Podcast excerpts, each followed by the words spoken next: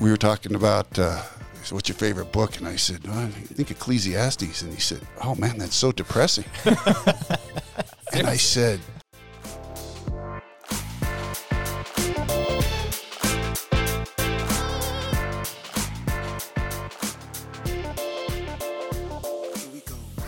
back to another episode of Meet the Ministers. I'm your host, Kevin MacDonald, joined always by Alec Robinson. Hey, good morning. How are you? Doing well yourself? I'm uh, doing great. Uh, like I said, uh, it's been very chilly uh, lately. it's winter in Colorado, so uh, shoveling snow and dealing with the cold weather, but uh, that's why we live here, right? Any more uh, beard icicles to scare your kids with?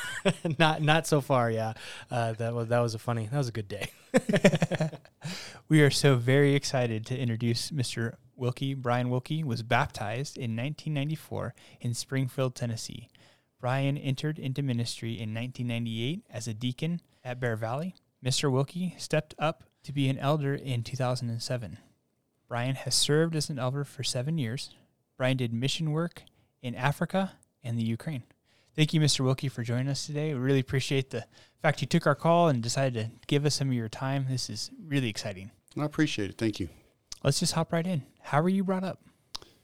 Well, I was uh, raised Catholic uh, in Salt Lake City, of all places. So that was interesting. And, uh, uh you know, like a, a, lot of people, you know, we uh, observed the major holidays, but weren't really devout, I guess you would say. And so we, uh, um, you know, so I had a familiarity with, you know, with Christianity, with, with God, with Christ. And, and uh, then we uh, moved here to Colorado, and I'd always, you know, always kind of wondered about things like you know as folks do. And I remember my mom telling me years later in life, she says, "Well, you always wanted to be religious," and I said, "No, I just always wanted answers. You know, always, I always was curious." And so, um, probably when I was around 15, 16 years old, I met some folks that, uh, uh, a couple of guys that uh, were going to a Baptist church and so uh, I started attending with them, and I got baptized into the Baptist church. At that time, I think uh, I believed I was getting baptized into the church, is what I as I understood it at that time. And uh, you know, as, as a lot of uh, young folks, uh, you know, just kind of fell away from that after a year or so, and and then uh, again when I was in the Navy, which was in the early '80s. I ran into some folks on the ship that were conducting a Bible study and kind of rekindled my interest but I just kind of bounced along, you know, from a, uh, maybe a, a, stronger interest to a, you know a waning uh, in, uh, interest in uh, in God, and, and, and so I, at that time I'm I'm pretty sure I would have classified myself as an agnostic, and uh, I never did get to the point of believing there's no God because I can't how, figure out how you can explain everything being here without something, you know, I just can't see how you do it. So then um, I met Deanne, my wife, um, and we got married in, uh, in 1985. And she was raised in the Church of Christ, and and so uh, um, and she was not really attending much. When we had kids, she started going to back to church. And for the first ten years of our marriage, I I didn't attend. I was not opposed to it. I would attend functions and occasionally go to services, but I kind of had that attitude toward it. Again, not not a hostile attitude, just a very lackadaisical, I guess, uh, somewhat disinterested attitude, and uh, and just different things would happen that would cause me to go back and reflect on, you know, my role uh, in life as a as a husband, father, as a guy, you know, and and uh, I used to go down there to uh, Tennessee every year. My wife's from Tennessee, and um, for most of our marriage, we would go down there at Christmas time, spend time with her family, and her brother would uh, talk to me about the gospel and and uh, Bible study with me. And so one year, he uh, we're talking about, it, and he says, "So what do you think of these things?" I said, "Well, you know, I'm." I got to go home and study more and, and pray on it. And he says, Yeah, you say that every year. And I said, Well, yeah, I guess you're right. I do.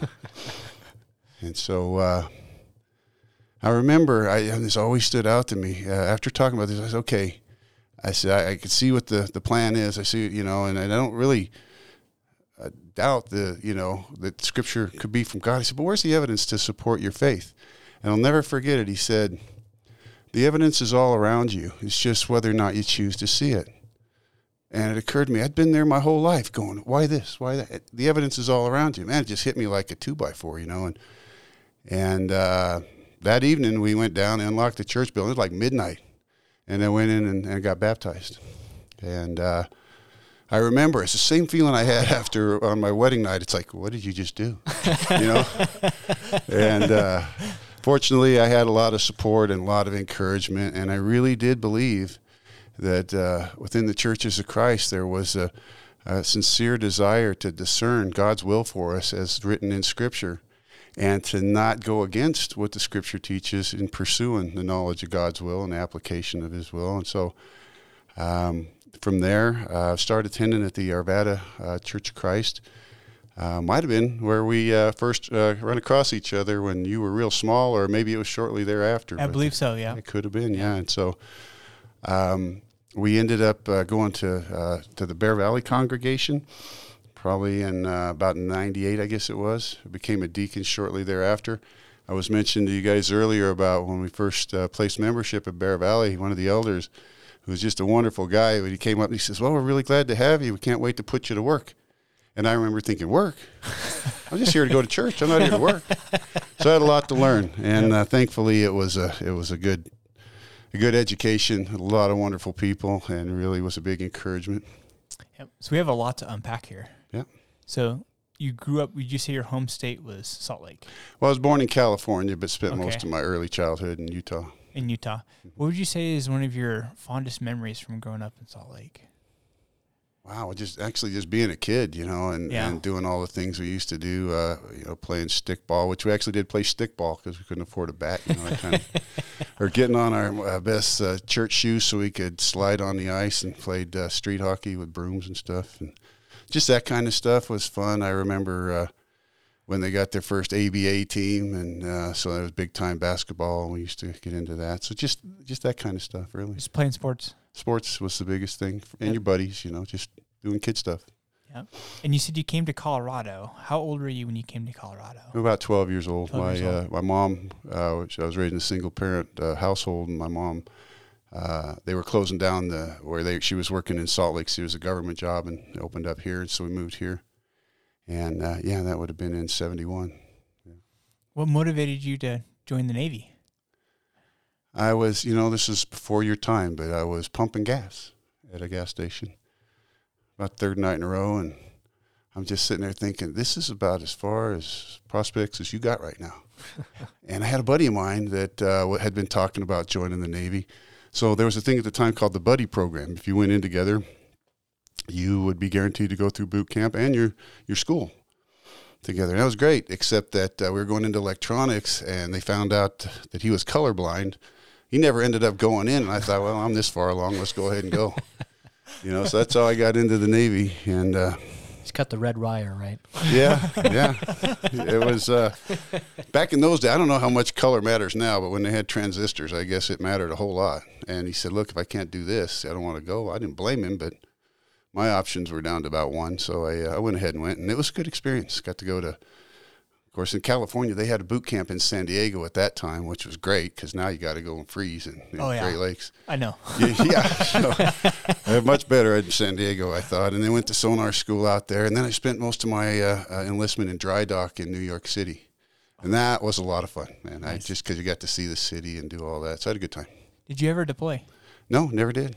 Oh, wow. No, they uh, my ship was uh, based out of Virginia and it was had just gotten into dry dock, and I pull up to the ship, and there it is sitting on blocks and uh, starting to cut holes in and everything, and it was in dry dock for a long time. So. And you said you're an electrician. Uh, no, I was a sonar tech. Sonar tech. Okay. Yeah, something you can't use anywhere else. But uh, it, it, was uh, it was like playing video games back before video games. You know, I mean, back yeah. when there were very few video games. What's a a story from the Navy? I know you have a story from the Navy. Uh, well, let me think. You know, just a few things that, that stick out. I remember going to uh, when we got to New York. We didn't. In this guy that were in Virginia, we you know went to our ship and they said, "Well, you got to go up to New York." So we got on a plane, went up there together, and we didn't see anything about taxi cabs. We kept seeing these signs, limousines, and we didn't know anything. We young guys, we thought, well, maybe that's what they call a cab here. So we decide we need to get to our ship. So we decide that okay, we'll just get one of these cabs. So we get this limousine. Sure enough, it's a limousine, and we're not thinking anything about it until we pulled up to our ship, and everybody's going, "Who's pulling up in a limousine?" There was these couple of knuckleheads just fresh out of school. I don't think we ever lived that down. That was- Were you in your whites or blues? yeah, we were. Yeah, we had our whites. Yeah, just a couple of dinglings. It was it was pretty funny.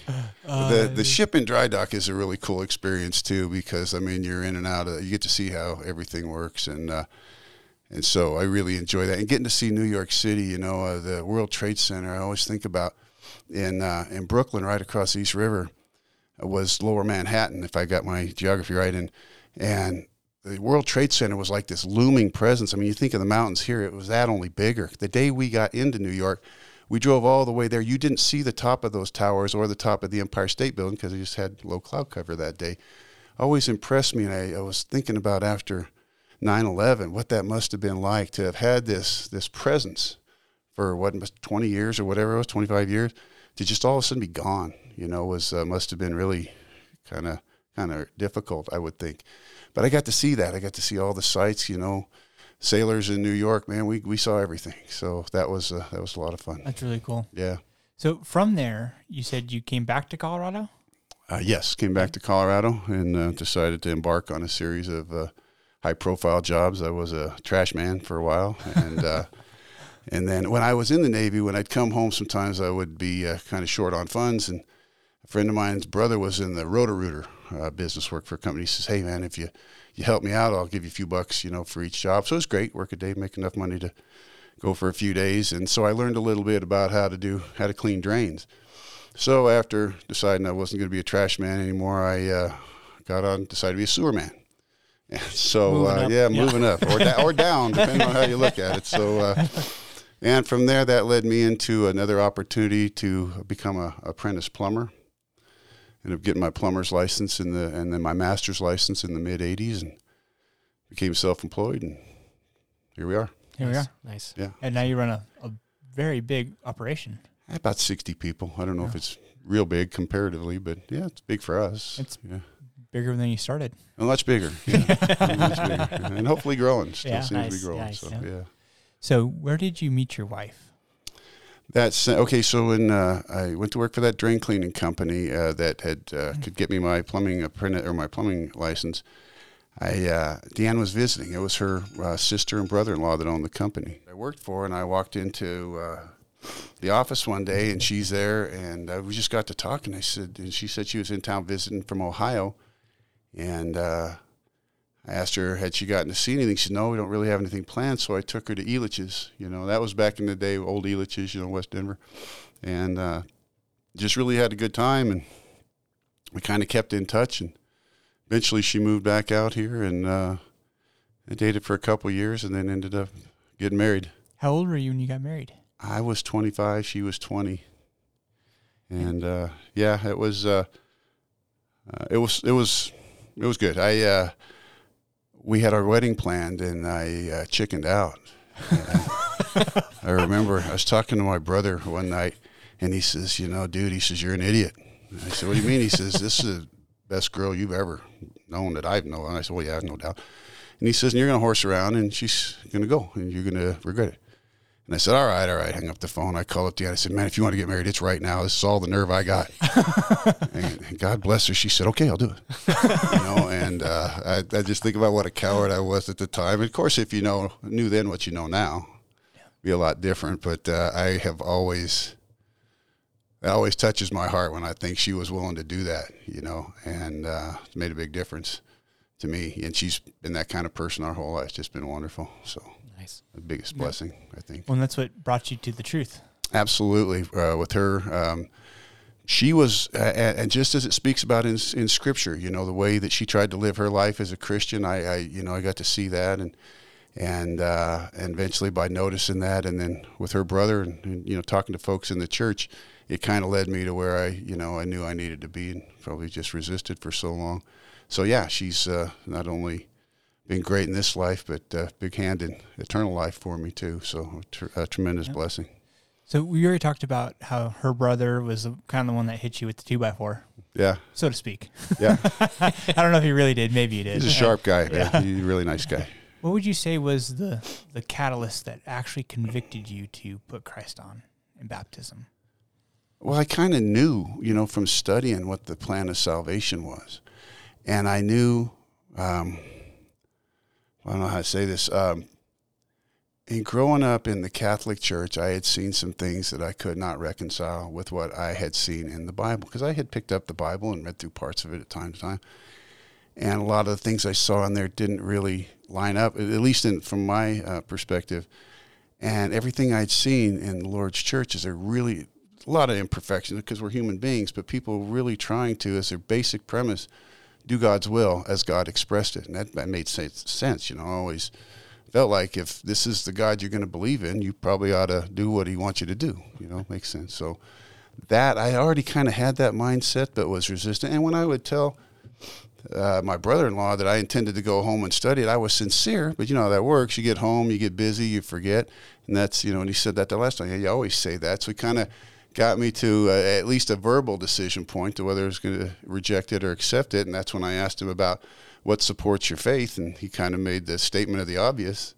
You know, it's all around you. It's like, oh yeah, you're right. It is all around me. Yeah, and, And that was it. We went down, got baptized. nice. Yeah. Well, I was going to say you uh, uh, you had said you know growing up and all these things you always would question. You'd always say, well, there's got to be an answer. There's got to be something more than than this. Uh, and and it's that uh, from from Romans where you know Paul says his invisible attributes are. Uh, obvious, you are without excuse uh, Yes. uh, for for having that understanding, Yes. and you were just looking you were a, an actual truth seeker and you just needed to be presented with the truth that jived with what scripture said i mean you, you understood the scripture you looked at it and said well this religion over here uh, catholicism or whatever it is it doesn't it doesn't match there's something that's not quite jiving and so you you made that uh, realization and you needed the help of uh, you know your, your brother-in-law at the time you know to to kind of say all right I, pre- I presented it to you, and then now it's up to it's up to you uh, to Yeah. make that decision. Yeah, and you know, I, I always really try to, to be very careful on saying this is God's will or that's God's will because unless it's in Scripture, you know, it's who, who's it for me to say? But the way things lined up kind of made it felt like, you know, God had his number. God, God had my number, you know, which I'm so thankful He did. But yeah, I had always wondered, you know, it's like, you know, you talk about Big Bang. Okay, what what put it here to go bang? You know, and then you talk about you start doing math on numbers and everything. You go, wait a minute, some of this doesn't work you know so I will I, I- i'll be honest even when i was in uh, high school and they were teaching evolution i wasn't a firebrand about it but i said man this stuff just doesn't make sense you know and uh, and the universe aged billions of years from the time i was 18 till now did you know that from what they were teaching back Yeah, then it's yeah. amazing it's space time or something i don't know how We're all works. time travelers. That's yeah. it, you know. So there's a lot of reason for skepticism, and I think I'm a natural skeptic. But uh, uh, you know, and the Scripture uh, says that uh, God rewards those who diligently seek Him, and the more you seek Him, the more He kind of, the more your faith almost becomes a, you know. I mean, you know, as I mentioned to somebody years ago, how can you not know what you know? You have to actively choose to not know what you know. And God reveals Himself through Scripture, through just life, you know, and, and how you improve, how other people, you know, you get get better at interacting and hopefully better at uh, you know spreading the gospel through your actions and your words and and uh, you know that's uh, yeah it's just it, it's fascinating to to see how God confirms Himself over and over and over again. It's just if you're looking for it, like you said, if you're looking for it, Yep. And Yep. and we serve a God who wants not not to question him, you know, in like a sense of uh, what are you doing, God, but as a, uh, like questioning him because he can he can handle the questions. yeah, He wants you to seek him and be diligently questioning. What about this, God? What about this? What about I have a question about this, Yeah. and go to the scriptures and seek the answers because God's like, I've got the answers, and to your questions, I want you to question me because I've got the answers, and Yeah. that's that's that mentality of we don't just have this blind faith. I, I hate that phrase, blind faith, because believing in something with with no with no evidence, no uh, no questioning, no just blindly following something. Well, what is that? Well, that's that's not the that's not the scriptures that I'm reading. I, I read scripture with with evidence and with witnesses and eyewitness a- accounts and and answers to the questions that I have. And this is why my faith is. Um, I, I, I serve the God that I do, not because well, that's just what we've always done. Right. It's it's it's it's a true uh, commitment of your life for sure. Yeah, it is. And you know, you think about all the things that we actually have faith in. That you know, we have faith that uh, you know the world is round. Okay, so we can confirm some of these things. I mean, there's faith in a lot of things that, that we believe are going to happen. We don't think that we got to question that at all. I don't have any problem with question God because, Alex, as you said, I, I think God wants us to question Him. If we know God, we want to do it with reverence, but we still want to ask those questions. And yes, in Scripture, there's uh, several examples of people that express their pain and frustration to God. You don't do it disrespectfully but you do it at the same time. Uh, God knows your heart. You always think about praying to God. Well, I'm not going to tell him this. Like what? You know, you already did. you already did. you knew it before you thought. You know, and so yeah. that kind of stuff. You know, God knows. God knows our hearts, and and it's again, I I really believe that it, Scripture says without faith it's impossible to please Him, and I think you have to have that faith. But I think He rewards your faith, and I think He rewards those who seek Him. You know, and to seek a better knowledge of him, better relationship, you get rewarded. And I see it all around, you know, not just in my life, but in the lives of so many other Christians. Yeah. Going back to your story. So you were already married when you got baptized. How long had you been married for? About 10 years. About 10 years. Did you have any children? Yeah. All my kids were born by the time I was baptized, all four of them. So Rachel was about 10 years old. About 10 years old. Uh-huh. And then you were living in Colorado. Yeah. Yep. And you were working as a plumber. Mm-hmm. Where were you attending at that time? Uh, when I first got baptized, my wife is was attending at the Arvada yeah, Church right. Christ, and so we were there for a little over a year, and then we decided that uh, we uh, we'd heard about some other congregations that we thought we might visit. I'd had some questions about some things, and uh, you know, when we went to Bear Valley, it was a period in which they were having uh, different people every week for different reasons uh, coming up and preaching. Of course, these were guys from the the, the preaching school, a lot of them. And so, boy, you were getting so much scripture, you know, and, and not at all to fault any of the, the preachers or any of the congregations I've been at, but you were getting people's different perspectives and really, you know, deep stuff. I used to talk about, uh, you know, my uh, my wife's father uh, was a preacher and uh, kind of a tent maker. I mean, he had a full time preaching job and a full time government job.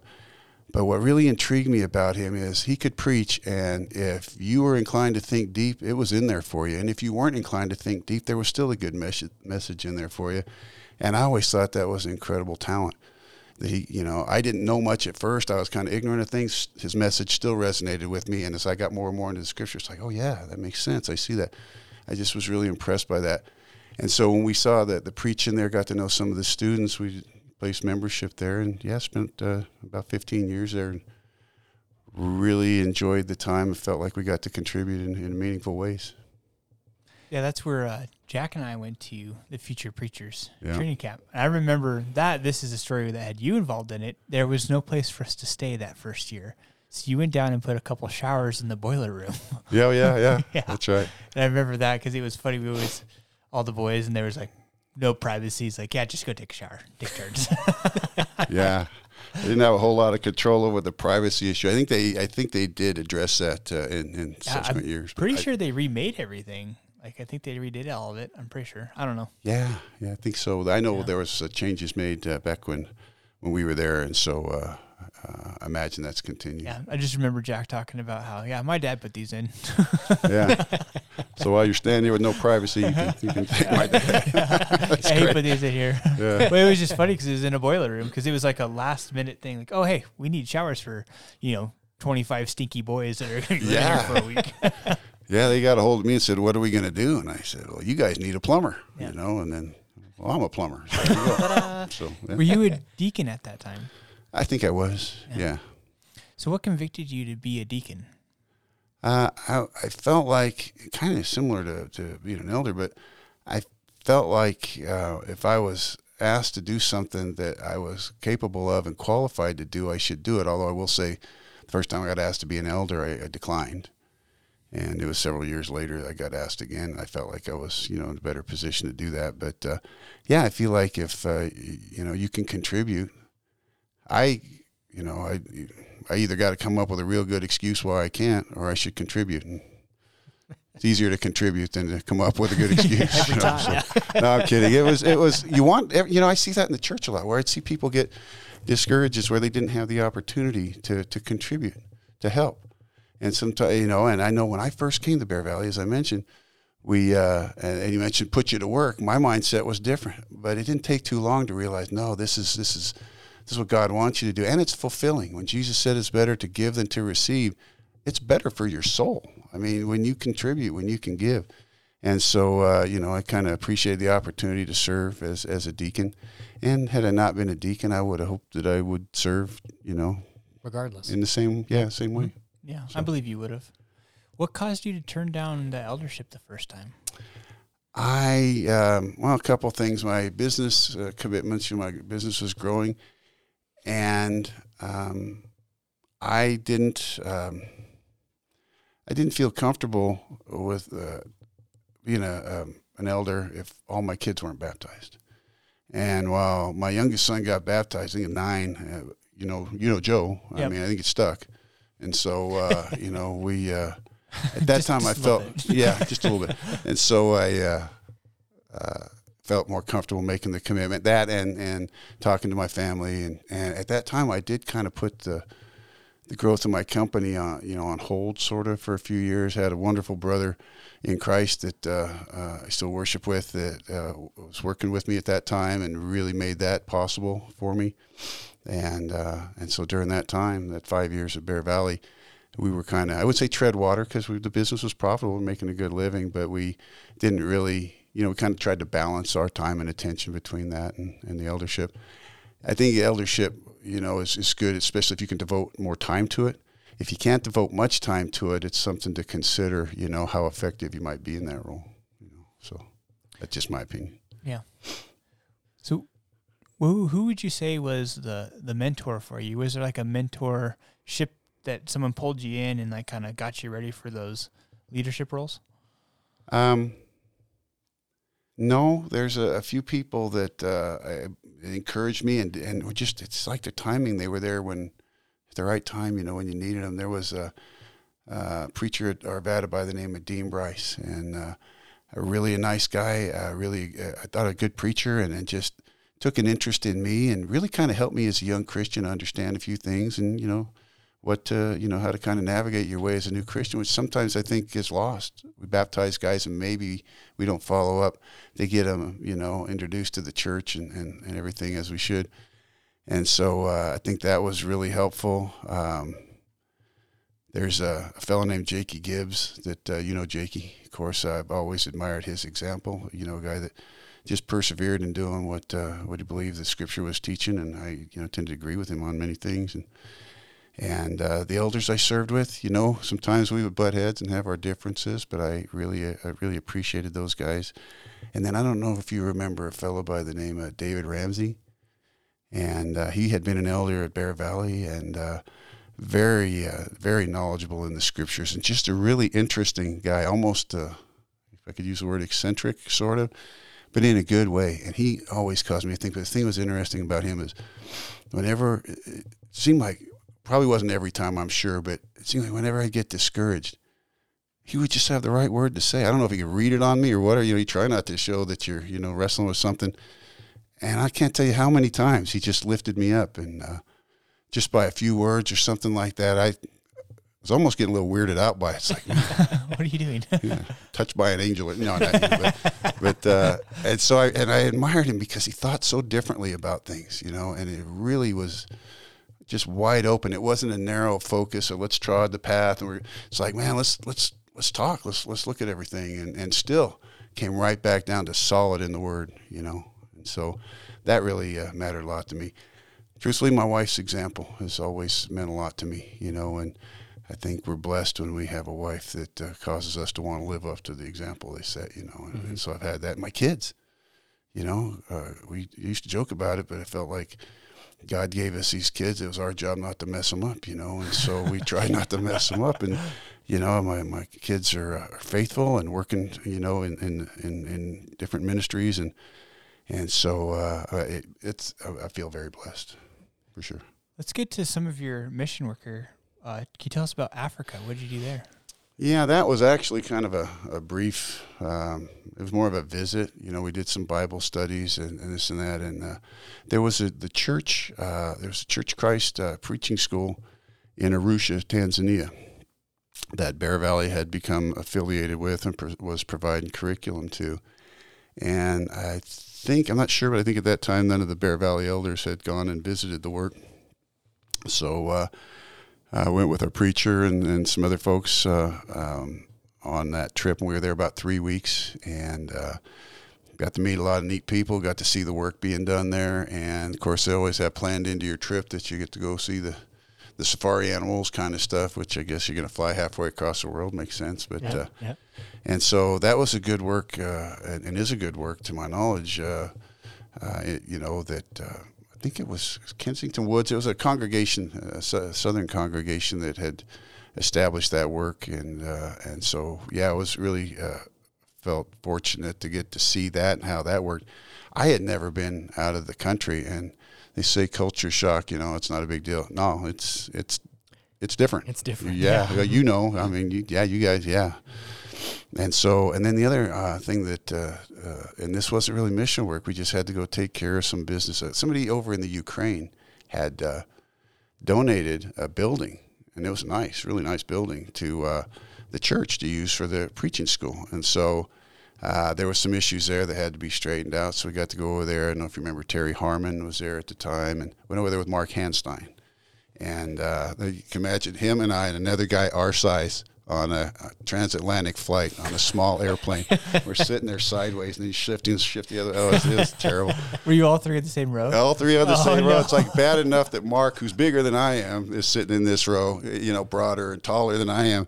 And uh, this other guy that was every bit our size, you know, all three of us sitting in the same row. We started laughing. It's like, you got to be kidding me. I don't know how long that flight was, but it feels like I'm still on it. You know, so, but that was really neat to get to, to see the, uh, the Christians over there uh, in the Ukraine. And as I understand that uh, a few years ago when some uh, problems came up, the Ukrainian government came and seized the building, threw everybody out of it. I don't know what the resolution of that was. I should, but I, I have not followed up on that. So, uh, but that was really, as far as uh, mission work goes, that was the extent of anything out of the country.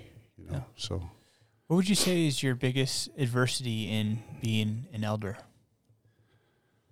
um, for me personally, or for elders in general, Just for you. uh, partly. I, I well, I think the time thing, depending on where that where you serve, what where you are in your life with your family and everything, that sometimes is a challenge because you're trying to balance a lot of things, and and uh, so I think that would probably be a a, a challenge. I think uh, for and you've probably heard this before, but for uh, elders, ministers, preachers, staying edified, and, and I think I always enjoyed when we got to do an elders workshop or even the meetings we had. We would we would complain about how long they took, but it was good to get to to be with guys, especially if you can edify each other, you know, spiritually. And so that uh, you know, and, and then maturity. I think, you know, I would do a lot of things differently than I would have done several years back. Not that I was wrong then, but I did, you know, maturity matters. You know, wisdom is is you know, I, I do believe that wisdom doesn't just naturally happen because you age, but if you're trying to learn and apply what you learn, then you should hopefully grow wiser with age, right? So, Yep. You know, but it, I think that yeah, everybody's you know, if I knew then what I know now, of course that's that's life, but Yeah. uh, I think maturity is a you know important. Yeah. And what about the like most gratifying thing from being an elder? Gosh, let's see. Uh, It's always good that that's a harder question to answer. Yeah. Um, the thing I enjoyed the most is when we got to go pray with somebody and be with somebody. Um, you know, because I, I think it had gotten where people don't expect that as much. And truthfully, we probably didn't do that near to the extent that we should. But just being there in that moment where we're all turning to God and, and you can have a big part in that. And just, you know, you're always mindful as a, as a minister and elder uh, of your influence, right? And so you want to make sure that it's a, a very positive, affirming influence, you know, so that they do connect with God and feel closer to God. No, I'm not the conduit for that, but I can certainly help, you know, people in their growth. And so I think those kinds of things uh, uh, were really encouraging. Um, I did end up baptizing the fellow that uh, kind of close to, and he passed away a few years after that. And and so uh, you know that it's it's different when a Christian dies, you know, uh, it should be, I guess, and and and so that I've always reflected on, you know, thanking God for that opportunity, you know, to to work with them, and and so uh, I, I, just think it's that kind of thing. It's mostly the one-on-one uh, stuff that you do uh, that that feels the most gratifying. But again, if if uh, elders and, and preachers and ministers can find ways to get with people of like occupation or disposition and encourage one another, that always went a long way as well. Yeah. So we just talked to a, a minister last week talking about how he uses his hobbies, and that's his excuse to his wife that he needs more hobbies. Yeah. just to be able to take the the gospel with him wherever he goes, whatever he does. And it's just one of those things that you, it's not that you're going to a certain place to take his words, certain place or a time to do something. You're taking it with you everywhere you go. Yeah, that reminds me. You remind me of another guy I really admire. Uh, you remind me of another guy I admire. Um, sounds like you're talking about him. A fellow named Marty Trujillo up north, and man, this guy takes the gospel with him everywhere, and always upbeat. And just there's people that you go, man, I kind of wish I was like that. You know, he's one of those guys. You know, just love guys like that that are so full of of God's word and the joy of, of living the Christian life that, that just kind of comes out of them. Yep, so much zeal. Yeah, yeah, and just joy. You know, you can see it. It's really cool. a lot of us we get so busy in our, our livelihoods and, and everything else that we think is so urgent that we tend to push aside the things that matter. Yep. Yep. And and ultimately, this you know ministers, elders, deacons, whatever you want to call them, it's it's all about that relationship that you have with individuals. The the best parts of being an elder, from what I'm getting from you, is just having that personal connection with other Christians, other like-minded individuals, and it's it's a blessing that we get to be a part of the Lord's church where we all have that same singular focus of let's serve God. Let's let's get through this life and all of its struggles and hardships and uh, horrible plane flights, you know, that you have to be on with large individuals, yeah. you know, whatever it is. Let's yeah. get through it uh, because we're we're serving God, uh, and that's the ultimate, and that's the ultimate goal. and if you're you're surrounding yourself with people that are like minded in that sense, uh, it's it's rewarding for you, and it's also uh, rewarding for those other people as well. I think what God does, if you let Him to, you know, I was. I was so shy and introverted when I was even when I got married that I you know just was really like two words and that's it. And I remember the first time I had to say a prayer. I wrote the whole thing down. It was probably only about a paragraph, but I mean my knees were knocking everything else. And I got to the point where you know I could I could converse and hopefully, you know, think on my feet a little bit, uh, you know, in doing that. And I would have never done that, you know. And and then talking about uh, working with people, I uh, I'm one of these people you would probably say is not a people person. I'm not a you know, just real gregarious life of the party kind of guy, more uh, introverted. That caused me to realize how much I value that connection. I'll tell you another thing that did was the COVID thing. When you couldn't be around people, I always thought, well, you know, I don't like crowds. You know, always felt that way. Not anymore, man. Give me a crowd.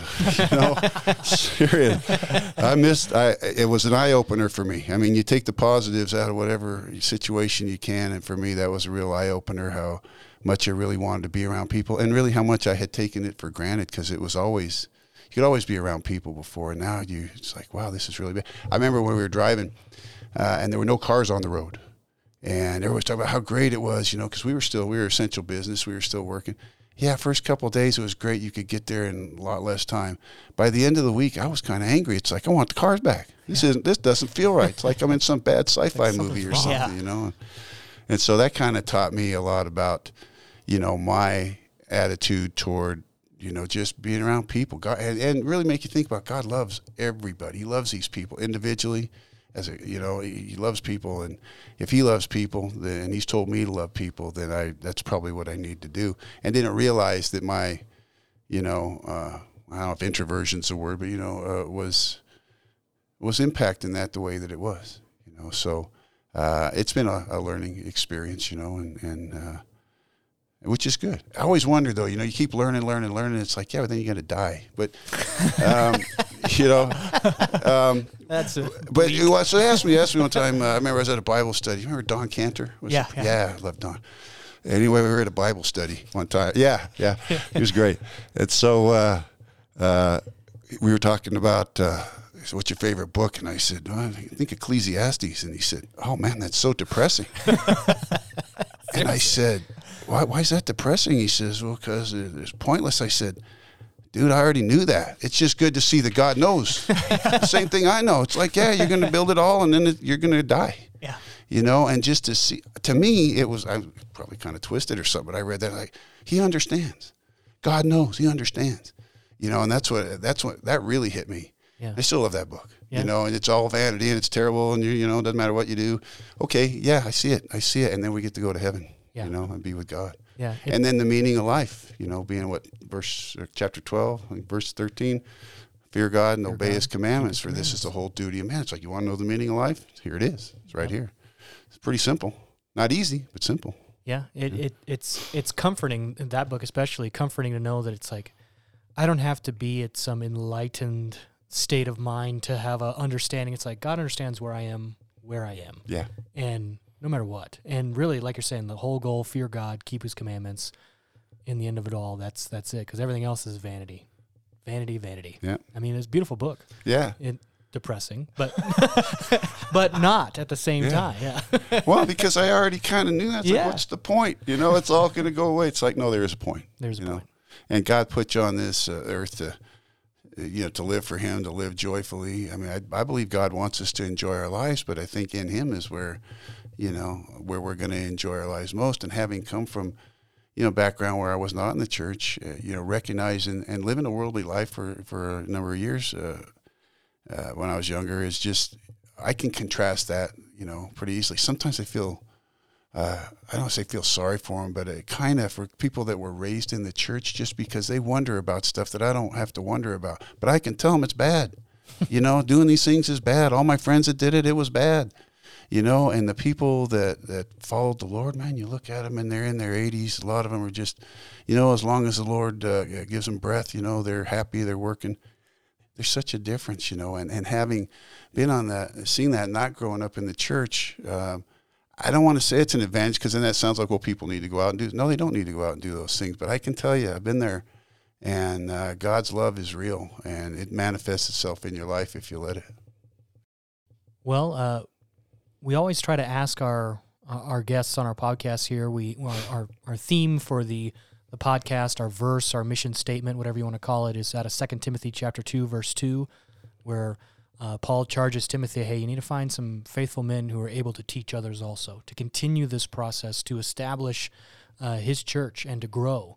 Uh, what advice would you give to us, those in a, a, younger generation, to find that passion, find that desire, wanting to serve, and then how do we how do we pass that on to the next generation and, and keep that passion and desire going to want to be serve as a deacon or an elder or in the in the ministry or go on these mission trips or or whatever it is to serve God, what what advice would you give us? You know, you uh, had we talked about that just briefly before, so I've had a chance to think about it, and I still don't have a definitive answer, but it, you know, I do have a few thoughts on it. Uh, and, and I'm sorry for the, the shameless plug because I didn't intend to do this, but uh, my, my son Jack is a writer and works for Focus Press, and he wrote a book called uh, Church Reset. And uh, I, I, think very eye opening about uh, uh, you know God's plan for the church, and I think that uh, one way that we can look to pass this on to the next generation, or you guys receive the baton from the the older generation, is to become that church family where we don't have these distinctions. One of the things we noticed um, with uh, uh, public school kids, not don't take anything away from this other than they tended to stay in a strata. You know, sixth graders talk to sixth graders, maybe the occasional seventh grader, maybe a fifth grader, but they stayed in there. And then we would have, I see in there, we'd have the seniors group, we'd have the singles group, we'd have the adolescents group. In and of themselves, maybe not a problem, but if we're the whole church, the whole family, where older people feel like they need to contribute, because I get frustrated too with some of the older folks, like, you got so much wisdom At the same time, I see that they feel as though they've been marginalized, and in some cases they have, where what they think isn't important to a generation that's going so fast and can Google everything. There's some validity to that for sure, but we have an obligation to keep trying. Just as we were talking about earlier about uh, you know, the younger generation wanting to move up, and, and the older generation kind of sometimes feels like they're they're just moving slow or, or, or, not getting in the way. That's that's not it. We're working together with people. If you get to know that older person, you're going to have a better relationship and you're going to grow more from them. If you start looking at your kids as somebody, you know, there's the idea of multi generational faithfulness, right? And so you look at your kids as you you hope and that your it's your objective and God's objective that they grow up to be faithful. They should look to you. They should look to Don. They should look to you know, uh, they should look to their grandparents and people that can help them if we're a strong enough family in the church. But the older folks, I think, do. And I'm sure you've heard this story before. I think uh, it was was talking about a young guy. He gives a story about guy decides he wants to be a bricklayer, and so. Uh, uh, you know, he's trying to figure out everything he can about bricks. He's committed to being a bricklayer, and so he knows there's a guy in the church. He's been, uh, you know, bricklaying his whole life, forty years. You know, and and so he uh, he goes up to him and says, "Man, I'm a, I'm a new bricklayer. I'm just trying to learn." He says, "I know you've been doing this your whole life, and I'd like to just be able to to follow you around, see what you know." The guy goes, "I don't know nothing about no bricks," you know. He says, "I can't help you, man. I, you know, you have to talk to the master bricklayer." So we do the same thing in the church. Guy's been in the church 30, 40 years doesn't look to mentor or shepherd. And again, I get it sometimes when you've not been looked at to do that, but it's our obligation as Christians to be open to that. Scripture says God puts these good works in our path that we might walk in them. And so we got to walk in them. It's not, well, you know, last five times I tried to offer advice, I got pushed. Yeah, that's probably true. What's the what's the example from Scripture? Do we stop? You know, same thing with young people. Well, you know, I tried to, you know, tried to get into that discussion, and it just, you know, wasn't treated with the kind of respect. And even Scripture addresses that. You know, uh, treating uh, young people that are, you know, uh, committed to the Lord with disrespect, and what a what a problem that is. But we see that when you keep trying you know, because it's by your example that people are going to go, no, this person really means it. They're really committed. That's hard sometimes. We all have feelings, you know, and, and this is our lives. But I think to to pass that along, I think we need to become a, a, a stronger church family and really, really, as you mentioned, we were talking about earlier, getting into each other's lives, right? To where and you mentioned knowing people for many, many years and not really knowing much about them, we can we can develop stronger relationships. I think that's uh, you know, one of the, the big thrusts of, of Jack's book is uh, the church family and building that, as it was in the New Testament. The encouragement and support that they were for each other enabled them to go spread the gospel. It's a different culture. There's a lot of things that are different, but I think some things fundamentally don't change in human beings. I just think because of the fast pace, I'm as guilty or more than most of just, I got time, don't have time, I'm busy, next week, maybe I can, I'll get you on the calendar. That kind of stuff we need to, the scripture says, be still and know that I am God. Do you realize how foreign a concept that is for us these days? Be still. Be still. I was reading this something the other day, and this was great. The, the, the YouTube thing was, uh, why you will marry the wrong person. I thought, okay, I got to see this. Yeah. and so I click on it. The guy was great. The guy was great. He says, because they're a human being and they're flawed.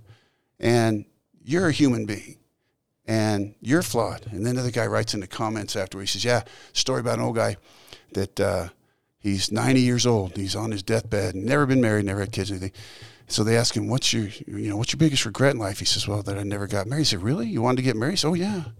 So well, why, why didn't you? He said, "Well, I was always looking for the perfect one." And she says, uh, and he says, uh, "Oh, so I, I guess you never did find the perfect one." He says, "Oh, I did."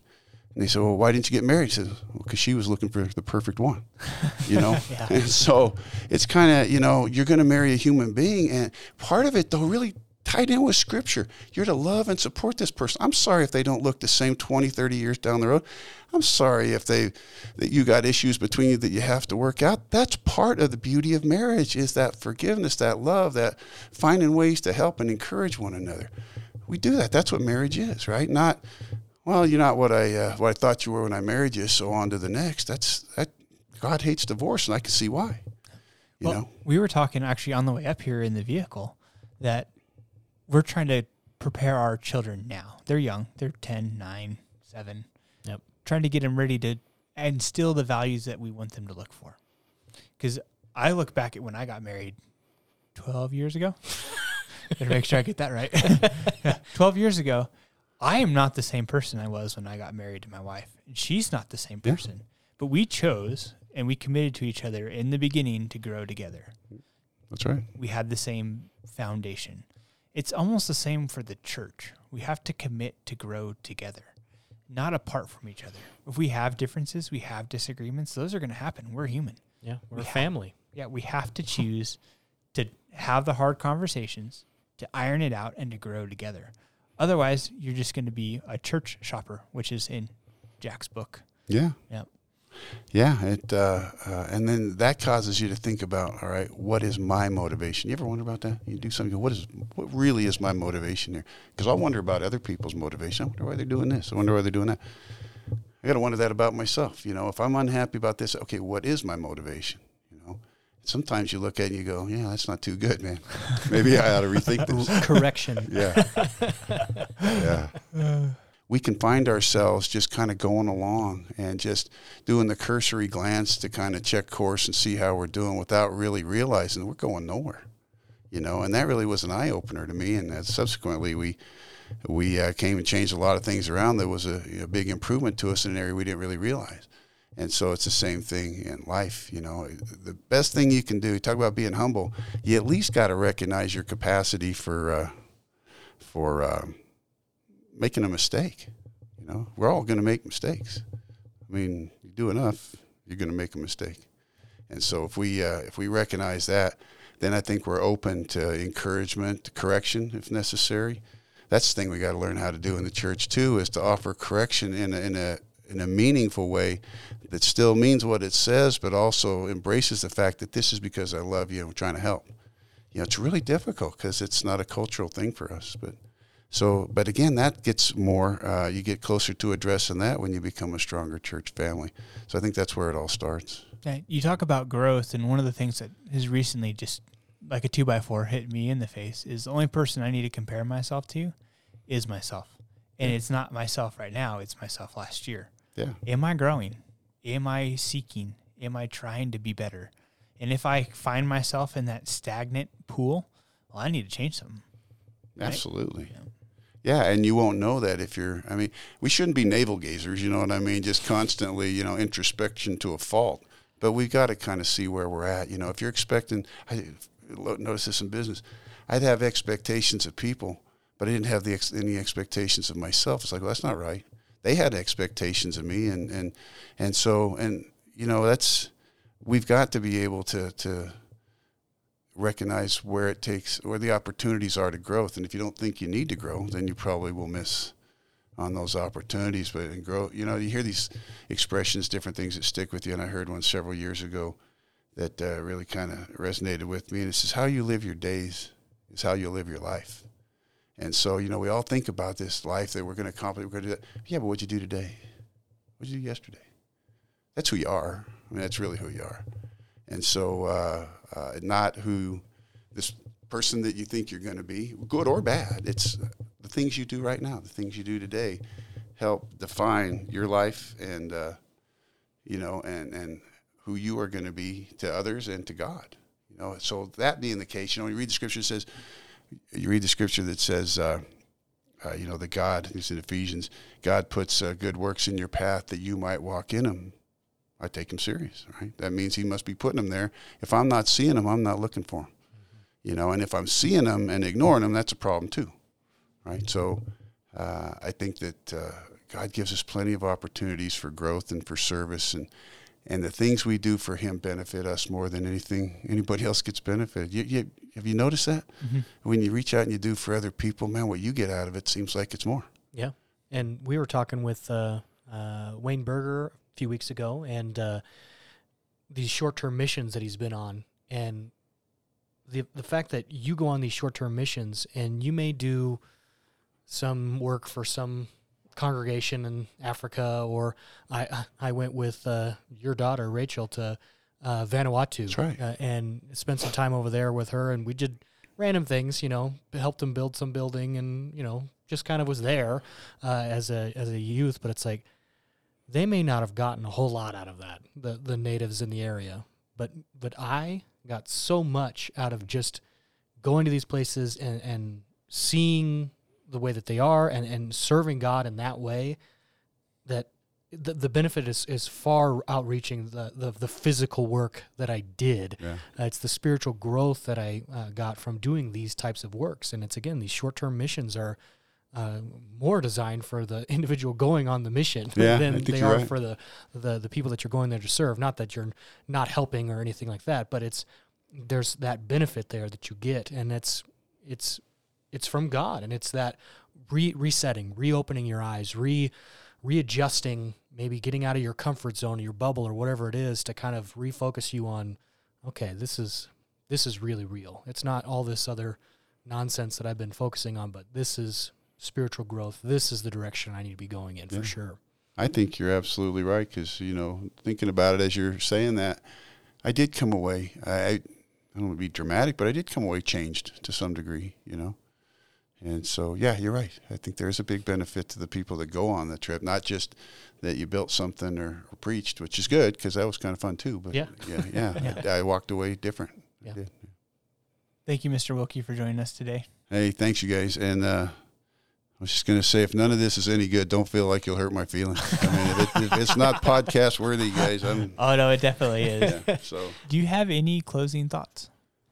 um, you know, actually, uh, just to to say that I appreciate what you guys are doing. When I when you mentioned what you were doing, that was really encouraging. I see what, uh, you know, of course, my my son and, and my boy, both boys, and the son-in-law and other people are doing, and they really, really looking to serve God in ways that really will make a big difference, and and and really address some things that are the, the church really has to address.